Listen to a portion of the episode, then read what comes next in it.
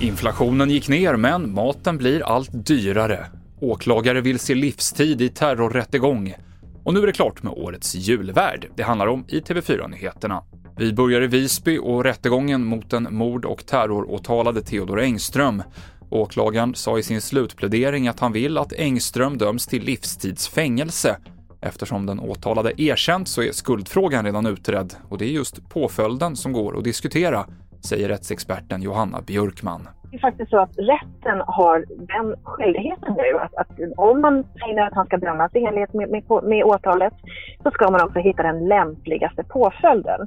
Och det åklagaren gick in på, precis som du har varit inne på, så gick han in på att det finns ingenting som egentligen motsäger att Theodor Engström begick den här gärningen under en allvarlig psykisk störning. Men frågan är vad han har för vårdbehov idag.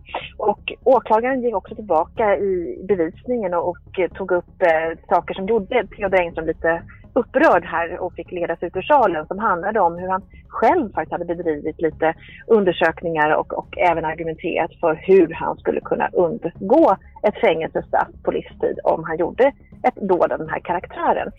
Och Theodor Engströms försvarsadvokat säger att han bör dömas till vård.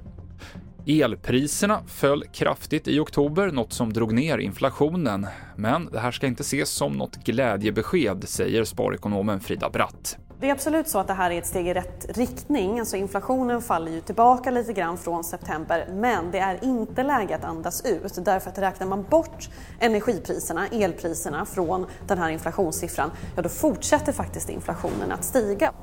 Och så här låter budskapet från statsminister Ulf Kristersson till hushållen. det är bara att bita ihop nu. Det här kommer vara en tuff tid, en svår ekonomisk tid. Vi är på väg in i en lågkonjunktur och då måste man med alla kloka sätt bekämpa den. Nu gäller det att ha is i magen och föra en ansvarsfull ekonomisk politik. Vi avslutar med att berätta att Babben Larsson blir årets julvärd i SVT.